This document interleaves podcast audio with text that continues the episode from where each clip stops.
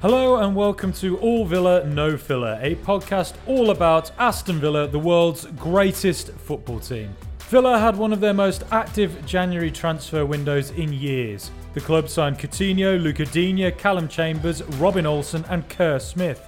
On this show I'm joined by our guest this week, Tom Nightingale. He's a regular contributor to the Hultcast podcast and part of the Toronto Lions. I started out by asking him how he'd rate Villa's transfer window on a scale of 1 to 10. Probably an 8.5, I think, out of 10. I think coming into January, considering that the January window typically is a tough one to negotiate in, and Villa in the past, we've been used to, I think, picking up the odd often underwhelming loan signing or adding a squad piece here and there, like if we'd have said at the start of January, we'll sign Luca Digne, probably for my money, one of the best left backs in the league. If you said we'd bring Philippe Coutinho in, it's dreamland, isn't it, really? And then I think if you add Callum Chambers, I think it's a very neat utility piece, depth piece for the squad. I quite like that signing a lot, especially given the fact it sounds very much like a low investment. You chuck in a nice couple of new contracts, and I think we're maybe that elusive midfield signing away from that being a 10 or an 11 out of 10 window, really. It's hard not to be very pleased. Well, I got to say, what do you mean about Borja Baston? He was a great loan signing for us 2 years ago.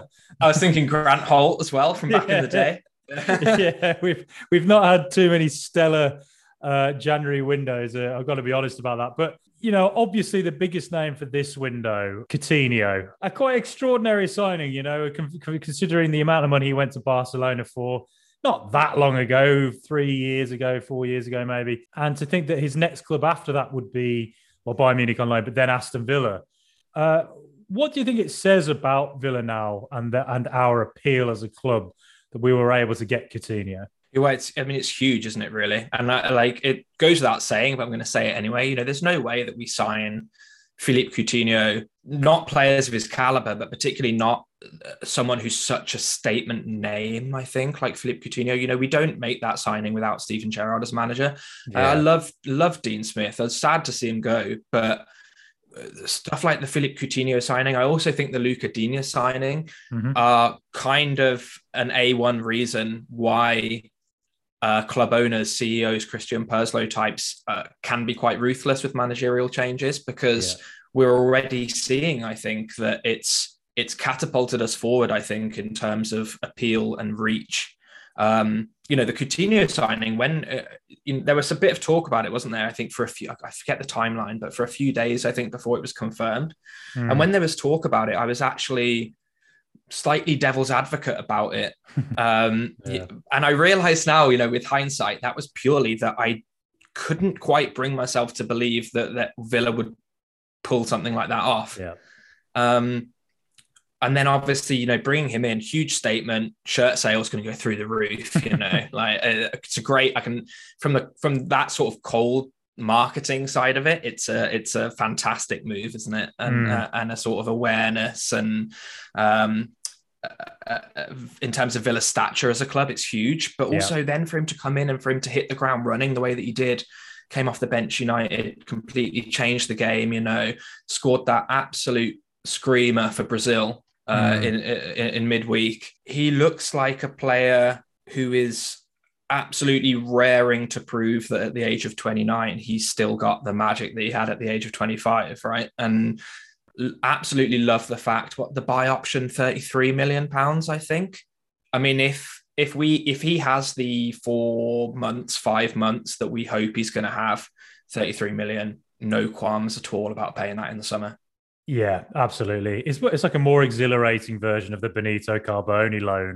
20 years ago, and he had a great impact for Villa, particularly on our FA Cup run. But you're right. Yeah, seeing a Brazilian international score a goal like that, and to think he plays at Aston Villa, to think all the kids in Brazil who watched that game saw that goal and asked their parents who he played for, and they said someone called Aston Villa. It's a bit. And on top of that, seeing Emi Martinez and Emi Buendia as well as Argentinian internationals, it really does feel like Villa have made in a very short space of time, quite a few leaps forward, and Coutinho is a huge part of that. I mean, within the team itself, do you think Coutinho and Buendia behind Watkins will be the way forward? I think so, yeah. I've seen some talk about the Watkins-Ings dilemma. It just rumbles on, doesn't it? I think we're going to be talking about this probably for the remainder of the season. And I can see possibly the argument for, if you've got chance creators like Coutinho and Buendia in your team, then Ings is finishing. Maybe, you know, it could be more of an asset than it's been so far. But for me, I would personally plump for Watkins up front still. But I mean, in terms of behind the striker or off the striker, it seems to me that in Coutinho and Buendia, we've got two players who are absolutely ideally suited to that sort of not quite a winger, not quite a number 10, but almost inside forward kind of player that Gerrard seems to like in his team. The only real concern's a bit strong maybe, but I like Buendia's defensive contributions. You can imagine that is not what Coutinho is going to be charged with, I would think. You know, I can't imagine that Gerrard and staff are going to be laying on Coutinho's plate that there has to be an awful amount of tracking back and defensive work going on. So the only slight qualm I would have with that is, given the fact that we didn't get that elusive destroyer of a defensive midfielder that we've all been talking about for so long, can the midfield accommodate having someone who is definitely a luxury player, right, in that one of those more advanced roles? Like, I having said that, there's no chance at all that you don't leave Coutinho out, do you, once he's proven that he's fully fit, which, I mean, he appears to be. He's got a lot of game time for Brazil in this window. I sort of still can't get past the point of how incredible it is that we're going to be lining up with Philippe Coutinho in sort of that attacking midfield spot. But honestly, it's a front three, I think, to frighten teams around us, certainly teams below us. And then if you think you add into that, got Leon Bailey coming back hopefully sooner rather than later. Bertrand Traore's got a lot of action for Burkina Faso and AFCON as well in this window. We've suddenly got this array of wing talent, attacking midfield talent that, you know, 18 months ago or so, or, you know, even less, you think about Ross Barkley on loan, like unthinkable. Yeah.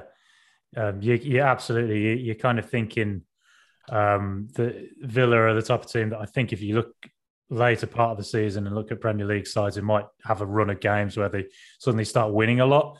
I think Villa, with that combination of players, if they play enough together, certainly could be candidates to go on a really good run late in the season, which would be perfect if we could get top half, I think, this season. But a player, obviously, that you mentioned there, Luca Digne, a former Barcelona player, PSG player, won the league for both of those clubs. And then he's excelled for large parts of his Everton career as well. You know, I like Matt Target a lot. I thought he was excellent last season, but I think this season there's probably a case that he has suffered more than maybe anyone else with the departure of Grealish. And he has had a tough time this season, I think. But do you think Luca Digne, is he a big upgrade on Matt Target, would you say? I think he is, really. I agree with you. I like Target a lot, but I couldn't agree more about that point about how Grealish has affected his game. I think Target is far and away the player who has suffered most for losing a player of Grealish's ability. You know, like the way he used to hold the ball and bring others into the game, it made Matt Target look like one hell of an attacking left back, and I'm not convinced he is, really. I like him a lot, but I think we've already seen, really, from Luca Digne the quality of cross he can put into the box, the fact that he can get up and down the wing in the way that we've become so accustomed to with Matty Cash down the right wing, like road runner, isn't he? Digne has that ability to genuinely not only join in with attacking play, but be one of those difference makers, I think, in terms of the attacking play. And his defending also seems very solid. One thing you know, in terms of the signing of Digne, I'm so pleased because it was purely opportunistic, wasn't it? It seems for Villa now these days to have the savvy to take advantage of a rival, somebody who's been a long-term rival as well at Everton for years and years, have been sort of thrown in the same bracket as Villa.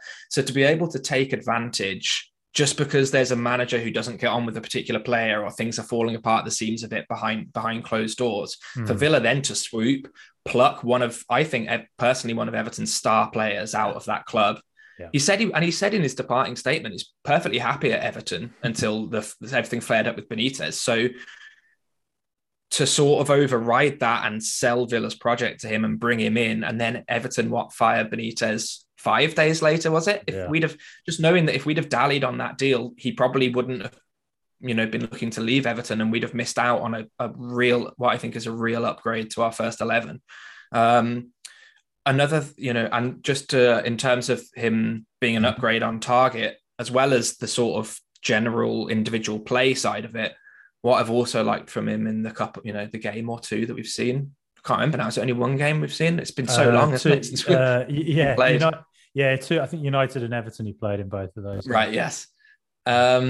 One thing I've really liked about him is you can see him talking on the pitch. Back line, we've got Konsa, I think, is a good leader at the back. I just think in that sense, he's overshadowed a bit by Mings, because Mings is so vocal, organises that back line so well. Yeah. Luca Digne, we've seen talking to fellow defenders. I saw him, I can't remember who it was, might have been somebody like Douglas Luiz, but it looked like he was giving him a right rollicking at one point for not covering or something. Whereas I think that's another big upgrade, right? Because you never saw that from Matt Target. He was a solid player, and when he was in good form and good confidence, he was dependable. But for me, there are too many marginal things with Target's game, that confidence, morale, and, whereas Digne, I think we've signed a real class professional, I think, in Luca Digne. And so I was so pleased with that signing on all fronts, really. It's a player I can't really wait to see in action more for Villa when we come back. Yeah, I mean, he's already got that one assist with the corner at Everton. And I interviewed Greg O'Keefe, who's the Everton writer for The Athletic. And he was kind of just in disbelief, really, that Everton had sold a player like Digne to a direct rival, like Aston Villa and Everton. We're going head-to-head, really, trying to get into those top 6 places. So just extraordinary, really. And he'll definitely, I think, better suit the fact that Gerrard loves to have those high wingers, and Cash and him, I think, and maybe Kessler-Hayden as well in the future. 2 players that will be very high up the pitch and suit that style, possibly more so than I think Target. As much as I like Target, I don't want people getting on his back and all that. But actually, speaking of Matt Target, what do you think about his loan move to Newcastle? Did you think? I personally found it a bit of an odd one. I've had a few days to think about it, and I'm still not sure about whether helping Newcastle's the wisest choice. But what do you say about that? Honestly, the fact that it's to Newcastle is the part of it that doesn't sit well with me, really. It's not just because Newcastle suddenly new money bags, and there's the whole sort of ethical side of the Newcastle situation as well with their ownership. But it's not even so much that. It's I feel a bit uneasy about strengthening a team, because I do think them signing Matt Target strengthens them. I feel a bit uneasy about strengthening a team that, if Newcastle survive relegation, they are going to plow money into their team, and it's not beyond the realm of possibility at all to think that within not a particularly long period of time, they're going to be rivaling us for that, pushing into the top half or even pushing for a European spot. So, I mean, that part of it doesn't sit well with me. At the time when I saw the move sort of announced or, talked about just before it was announced, I couldn't get my head around it at all. But having ruminated on it for a few days, I can sort of understand why. Like, I don't think Matt Target is the kind of player at all who's going to throw a strop and force a move. Mm-hmm. Like, it seems like the kind of guy who'd apologise to a door before he pushed it open. Do you know what I mean? And so I can't imagine him throwing a strop whatsoever. But I think he probably has said to our staff or our management that he feels like he deserves to be playing regular first-team football. And I honestly think it's hard to begrudge him that. Player of the season last season, I think I'm right in saying the only outfield player to start every single Premier League game for us last season. You can't really be too begrudging of him thinking that he should be starting and playing regular football. And then from the Villa point of view, what I do like about it, okay, it leaves us a bit short. It leaves us with Ashley Young covering left back.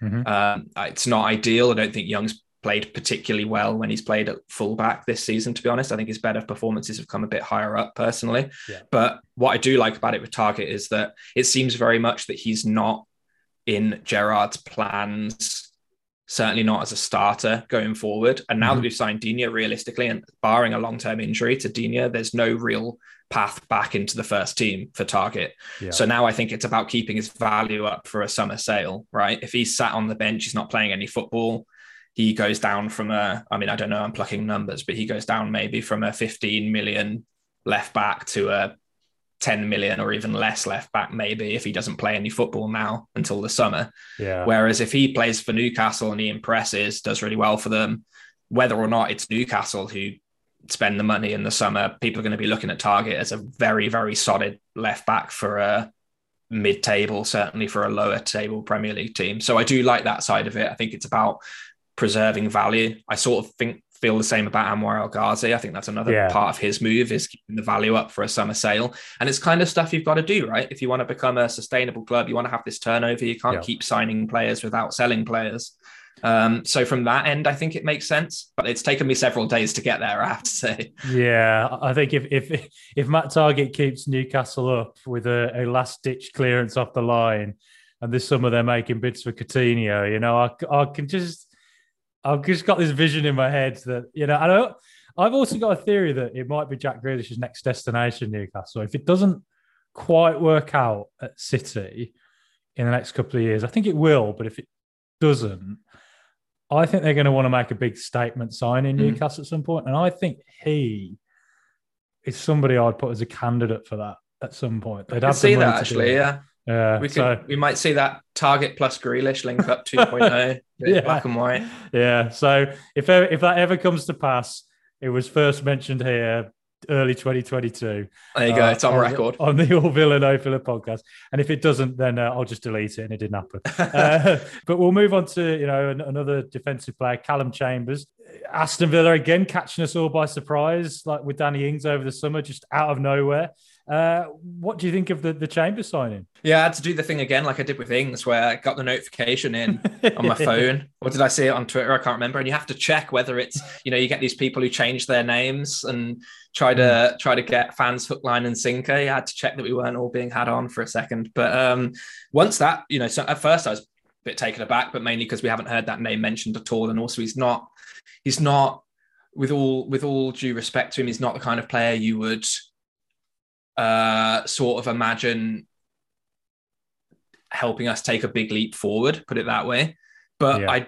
I have to say, thinking about it, I really like it. You know, we lost Tuanzebe earlier on loan to Napoli. Obviously, I wasn't particularly impressed with Tuanzebe this season. Yeah. When he was playing in the first half of the season, I thought most of the times he was on the pitch, he was probably the weakest link, certainly in the defensive, you know, half of the team. Agree with that.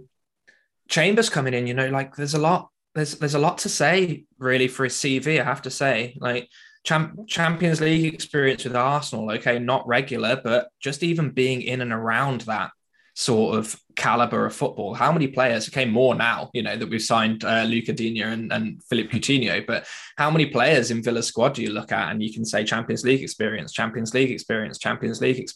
it adds a lot when Conference League or Europa League is a relatively short-term goal. I think that's an important side of it. But then, you know, for me, like low fee, what was it? They said, they talked about 3, but I think 2 million was what was sort of settled on in some form of payments. It's nothing, is it? Like that's absolutely, you pay 2 or 3 times that for a 1-year loan fee for a lot of players. Played at right back before. There's been a lot of talk I've seen on Villa Twitter about his. I think he won player of the season for Fulham in defensive midfield a few years ago. An admittedly poor Fulham side, let's just say that now. They were really poor that year, yeah. But you know, that sort of ability to cover various positions and various roles, also have an experience playing at a high level. It's not that old, 27. It's not that old for a defensive player. low risk, and it's unlikely to be sort of explosively high reward, but I think he will prove a very useful piece over the next, you know, certainly year and a half. We'll see, you know, if we get 18 months down the line and we've taken, you know, leaps and bounds, then maybe we're at a point where he's somebody that you look to sell. And the thing is, if we look to sell him, what I think he signed, a 3.5 year deal. So I mean, if you're selling, if you look down the line, you sell him with 2 years left on his deal, you're going to get a lot more than £2 million for him. Exactly. So I don't, there's nothing not to like, really. You know, it's not, I don't think it's not a signing that's going to get fans excited necessarily, but you have to make these sort of useful, you know, piece of the puzzle signings, and it's all about that long-term build, right? So I like it a lot. Yeah, an experienced player, and spoke to Andrew Mangan from Arseblog, I think pretty much the top Arsenal fan site, basically. And he explained that the Arsenal fans really liked Chambers for his attitude, which I thought was like a good, you know, good example of the type of player Villa signs as well, you know, players who have good attitudes. And you compare to the disgrace that we were in the relegation season and how depressing it was to see the players behaving the way they did, or some of them at least.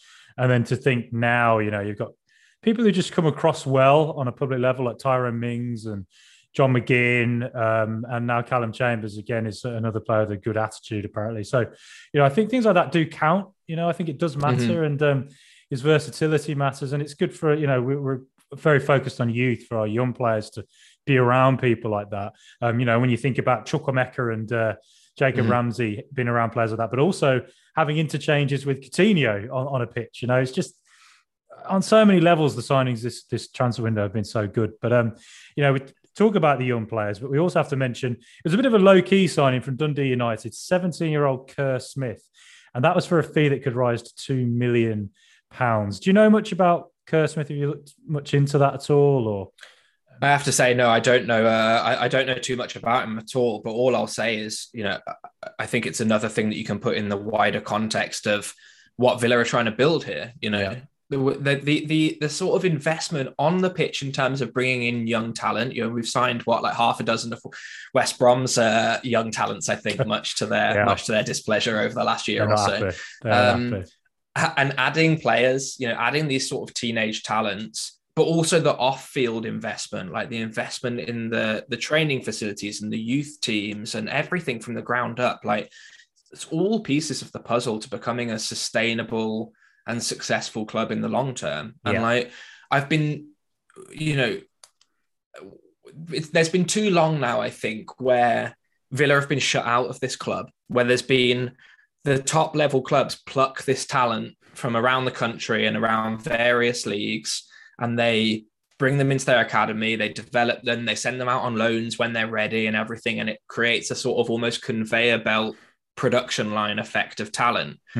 Villa have sort of been shut out of that conversation for far too long, I think. And things seriously seem to be changing, right? And so that's, for me, I don't know too much about Kerr Smith himself, but if our management and staff and scouting department and, you know, all the hierarchy up, if they spot a teenage talent that they think is worth bringing in and can compete with the sort of the quality of youth that we already have at the club, then who are we to question that, you know? Yeah, it was definitely one of the signings that got me the most excited when I looked more into it. He's played 10 first-team games for Dundee United and made his debut at 16, 17 now, but his debut was against Stephen Gerrard's Rangers at Ibrox. So he's played at Ibrox, he's played at Celtic Park. He's the youngest player to ever play in the Dundee Derby. And looking at videos of him, he's physically built, kind of like, it reminds me of Wayne Rooney at that age. Like, he just looks like a man, you know, even though he's so young. So that's a guy who's coming into the youth team setup, I guess, who has big first team experience. So he's probably someone to look out for who might be on the bench, probably not in the too distant future, I'd imagine. And then you see teams like Chelsea were looking at him. He trained with Man United, Palace were looking at him, Everton. So it's just a good reflection again that Villa are a team that are attracting these kind of players. It almost excites me more that we get these young players in than it almost does the big signings we've been making recently. But like, talking of the young players, you know, like, we've sent Arjen Reike to Grimsby, Kane Kessler-Hayden to MK Dons, Louis Barry's gone to Swindon, Tariq Wright to Colchester. So that's a lot of, you know, Mile Yednat's been doing his job as a loan manager. What do you make of all those loans? And, you know, what does it say about Villa as a club, I guess, and our focus on youth? Yeah, I mean, I think it's another good sign, really, of where we're headed as a club. I think if you count first-team loans, Villa loaned out 14 players this window, more than any other Premier League team. Yeah. And again, it's a sign that we're becoming one of these clubs who not only turns over talent, but develops that talent both in-house and by dotting these talents around the league, right? Mm. Like you've seen... Cameron Archer, right, scored already for Preston. Yeah. Kane Kessler, I've got no doubt at all, is going to become a fan favourite. MK Dons, just like he was a fan favourite at Swindon. Yeah. I think Swindon's a great move for Louis Barry after the disappointment of his Ipswich loan. That didn't work out. But again, like with that not working out, that's fine, you know, not everything works out, but it's identifying that and it's, you know, relocating those players and finding a solution that does work for them. Mm. So I really like this, you know, spreading youth around, and then still, you know, Villa's under 23s. We've still got a variety of people. Bradley Young up front, Tim Orogbenum, who's been on the bench a few times for us, apparently a huge talent. So, you know, we've loaned all these players out, and we've still got yet more young talent waiting in the wings, and it's a key part of becoming sustainable for the long term. Absolutely. And I think the moves that we've made in January, I think we've drawn on, you know, Yednak and the club and whoever is everyone involved in that process of sourcing these clubs to loan players out to. I think they've looked at the first half of the season, what went right, what went wrong. And that's informed their decision in January. And I think I'm very confident we'll have a pretty successful sort of spread of loan moves now until May. Mm. And then it's just great. Like you're talking about Kerr Smith playing at Ibrox and playing at these big stadiums, playing in the Dundee Derby, but you can't, it's very hard to replicate that quality of experience when you're playing on academy pitches or, you know, even the times that Villa play in first team stadiums, but in front of tiny crowds and they're playing other Premier League teams, academies teams, like it's just no substitute, really, is it, for the sort of rough and tumble and the pressure of English, Scottish league football. So I was a big fan of seeing that from Villa. Again, it's just top to bottom, we've come a long way, I think. A long, long way. Such a long way. God, I remember because when I was 18, I think Villa won the youth. I was 16 and Villa won the Youth Cup in 2002, around that time. And I remember at that point, Villa being... in the local area, everyone knew the best young players went to Villa, and we just lost our way completely for such a long time. Yeah. And now in the last couple of years, it's like we've looked at Chelsea and Liverpool and figured, think of how many players they've sold who never really played in their first team, but like Solanke, I think, was sold for 20 million. It's loads, isn't it? Loads. Jordan Ebay, I think, was also another one that went for like 15 million from Liverpool. And then think of all the players at Chelsea who've sold over the years. And that's how it builds up, isn't it? And you know, you think at some point, you know, a couple of these lads are going to play for the first team, like Jacob Ramsey is, but some of these guys are going to go for probably quite good fees. Like people would pay quite a lot for someone like Cameron Archer in the not too distant future, I'd imagine, if he continues to score at Preston. Yeah. All Villa, No Filler on YouTube, Twitter, Facebook, and Instagram. It's not just incoming transfers we've made, it's not just loans we put out, but we also made a huge signing getting Emi Martinez on a new contract until 2027. That was an unbelievable moment, I thought. He's a player that I've looked at and thought, surely one of the Real Madrids of the world are going to come in for him at some point. But wow. I mean, what do you think of that? Yeah, I mean, it's amazing, isn't it? Like without hyperbole, he's legitimately one of the best goalkeepers in the world, I think. Absolutely. At the moment. I think it's hard to argue with that. Like it's, you know, I've been tuning into, as I'm sure many Villa fans have been tuning into South American qualification games over the last 10 days or so, because we've got so many, you know, we've got so much interest there now, but he's just so reliable, you know, and we can throw it back to the mistake against Man United. You can tell, I think, how, not only how important he is to Villa's success now and in the sort of at least the short to medium term future, but also how respected he is as a senior member of the squad. Yeah. That that mistake was just sort of swept under the rug, because like, how many points has he earned us over the last 18 months or so? It is remarkable. And so to get him tied down for so long, like what I will say is, let's make sure we, you know, I think Villa fans, we need to make sure that we learn from the Grealish thing. Players leave clubs. It happens. Yeah. But I think part of the thing here is that we're not, you know, even if he's not at Villa for those 5 years, 5.5 years or whatever, like think of the fee it is going to take to prize Emi Martinez away from Villa Park now when he's got a contract to 2027. He is legitimately one of the best goalkeepers in the world. He's 16 caps for Argentina. I think 11 wins, 10 clean sheets or something ridiculous like that. You know, Copa America winner. Like he's sort of up there really with Coutinho, I think. And it's a bit different, obviously, because Coutinho's had this profile for years and years and years, and it's undoubtedly a superstar name. Mm-hmm. But in terms of quality and it being an indication of where Villa are as a football club, I would put having Emi Martinez as your number one goalkeeper. He clearly loves playing for the club, loves the fans, loves his status, I think, amongst both the team and the supporters. Willing to put pen to paper on such a long contract. Like, you couldn't have imagined scenarios like this a couple of years ago. Not at all. And it just instilled such confidence in you going forward. You know, like we're going to be going into, you know, we're going into a World Cup in however many months' time, November, December, isn't it? Argentina are going to be there, definitely. Unless something drastically goes wrong, Emi Martinez is going to be Argentina's number one at that World Cup. And it's going to be remarkable to be watching that and not only think Emi Martinez is a Villa player there, but to not even really have to worry about him being poached for, certainly not for less than his value, or, you know, it's going to come a time sooner rather than later, I think, when we're going to have to fend off offers from big clubs. For sure. But we don't have to worry about, you know, we signed Emi Martinez for what, 20 million. We don't have to worry about him leaving for 25, 30 million.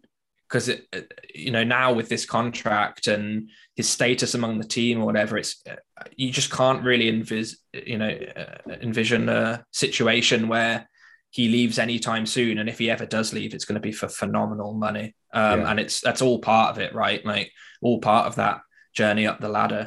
Yeah, and it's just the absolute winning mentality he has as well. Yeah, you know? He's a real. He's a world-class player and talent, but it's a world-class mentality as well. I think at Villa, you know, for a long time, I feel like we've just kind of always been a bit resigned to being a team that just loses to teams like Man United.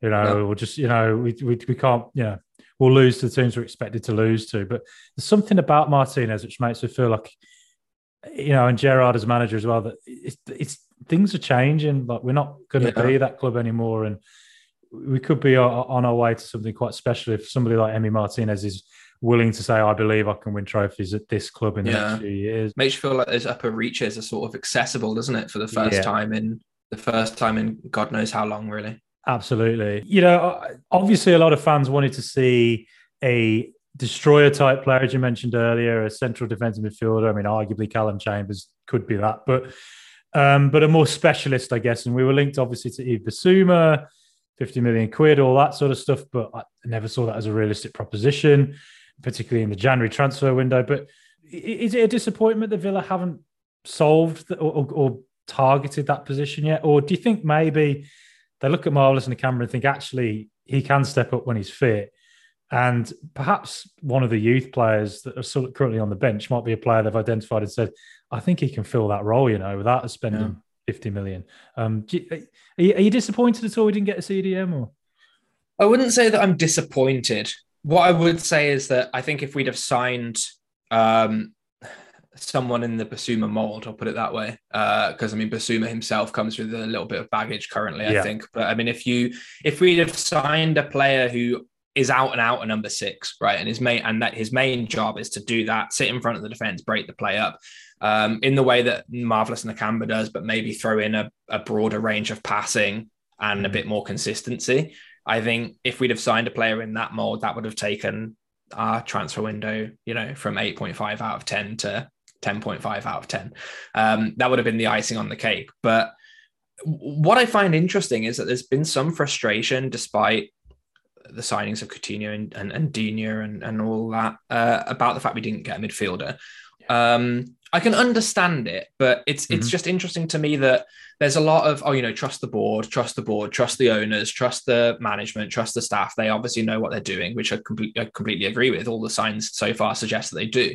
So why should we abandon that logic just because we haven't signed a defensive midfielder that we wanted in a sort of football managery kind of way? Like if they haven't, they were sniffing around, clearly went for Bentancur, whether we think he's the kind of player we wanted or not. I don't believe that he ever had any intention of joining Villa. And I think that's kind of become obvious by his move to Spurs for a similar, if not lower fee than we were apparently offering.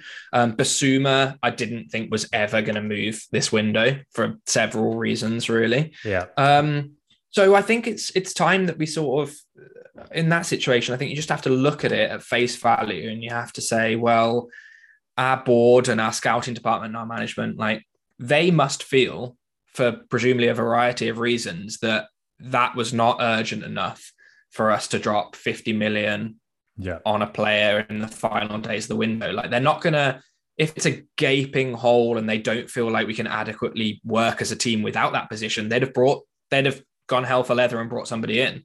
I think maybe they're looking at it and they're thinking, we've actually got a multitude of midfielders. I think, you're talking about people like Morgan Sanson and Carney Chukwuemeka coming through. Everyone's clamoring for Chukwuemeka to get more game time, and yet they still want to bring in more midfielders. Okay, they're slightly different roles, but I don't really subscribe to the view that Villa have lots of midfielder in the same mold. I think we actually have quite a broad set of midfielders who all have complementary, but in many cases, different attributes.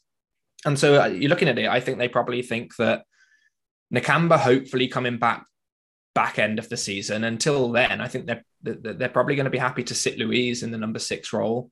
Luiz, McGinn, Ramsey, rotate Sanson in and out, rotate Chukwuemeka in and out.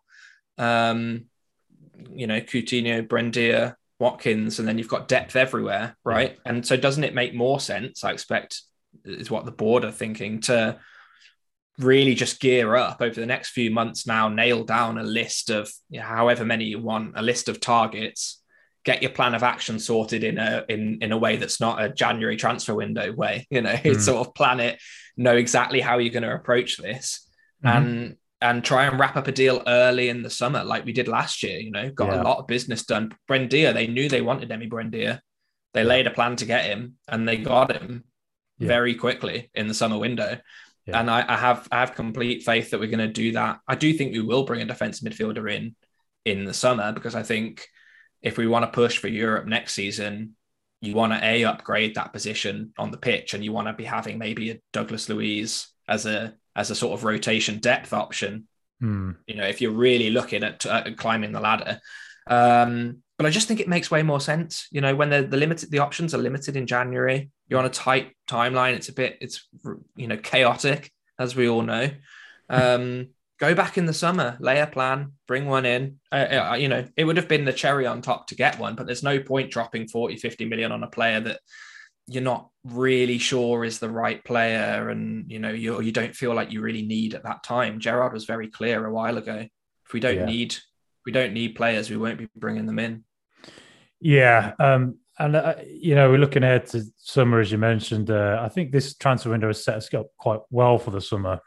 You spoke about the Buendia early deal. Well, thank God it was Buendia and not Todd Cantwell. I know. Yeah. Wow. Falling out with Dean Smith is quite an achievement, I think. And going on loan to Bournemouth, I mean, good grief. That's going down a division. That didn't see that coming. But I think this transfer window has set us up quite well for the summer. And I think it's pretty clear what Villa need already. Going forward, but it'll also be interesting, of course, to see, do we sell any players, any of our established players, McGinn being linked with United, Ollie Watkins, Arsenal, those sorts of things. So that'll be interesting, I think, to look ahead to. But Tom, it's been, honestly, I feel like I could chat for the rest of the week. Do you want to just let us know where we can find you, where, you know, people who haven't heard Hultcast, where they can find it and all that kind of stuff? Yeah, so I mean, so you can check out Hultcast at 7500 to Holt on Twitter, also on other platforms, Facebook, Instagram. You can get the Hultcast wherever you get your podcasts, dealer's choice. If you're insistent on listening to more of my views, you can get me at TD Nightingale on Twitter. I wouldn't necessarily recommend that, but that's up to you. I would actually. I one of the best Twitter accounts on Villa Twitter, I would say, by far a really good follow. That's too kind. That is Frankie, but thank you. But yeah, no, I mean, absolute pleasure to come back. And I'm like you, really. I could just talk about Villa endlessly, you know. Yeah. It's just a shame that, you know, time of recording, we've got, several more days until Villa play again. Yeah. But it's never dull, is it, really, with Villa? Never dull. No, particularly when it's Leeds. So very true, yeah. Okay, thank you, everybody, for listening. I've been your host, Frankie McGuire, and thank you so much for joining us, Tom. Thank you very much, Frankie. And it's goodbye from me. I'll be back soon to review the Leeds game, which seemingly takes place sometime next century, I think. But until then, come on, Super Aston Villa.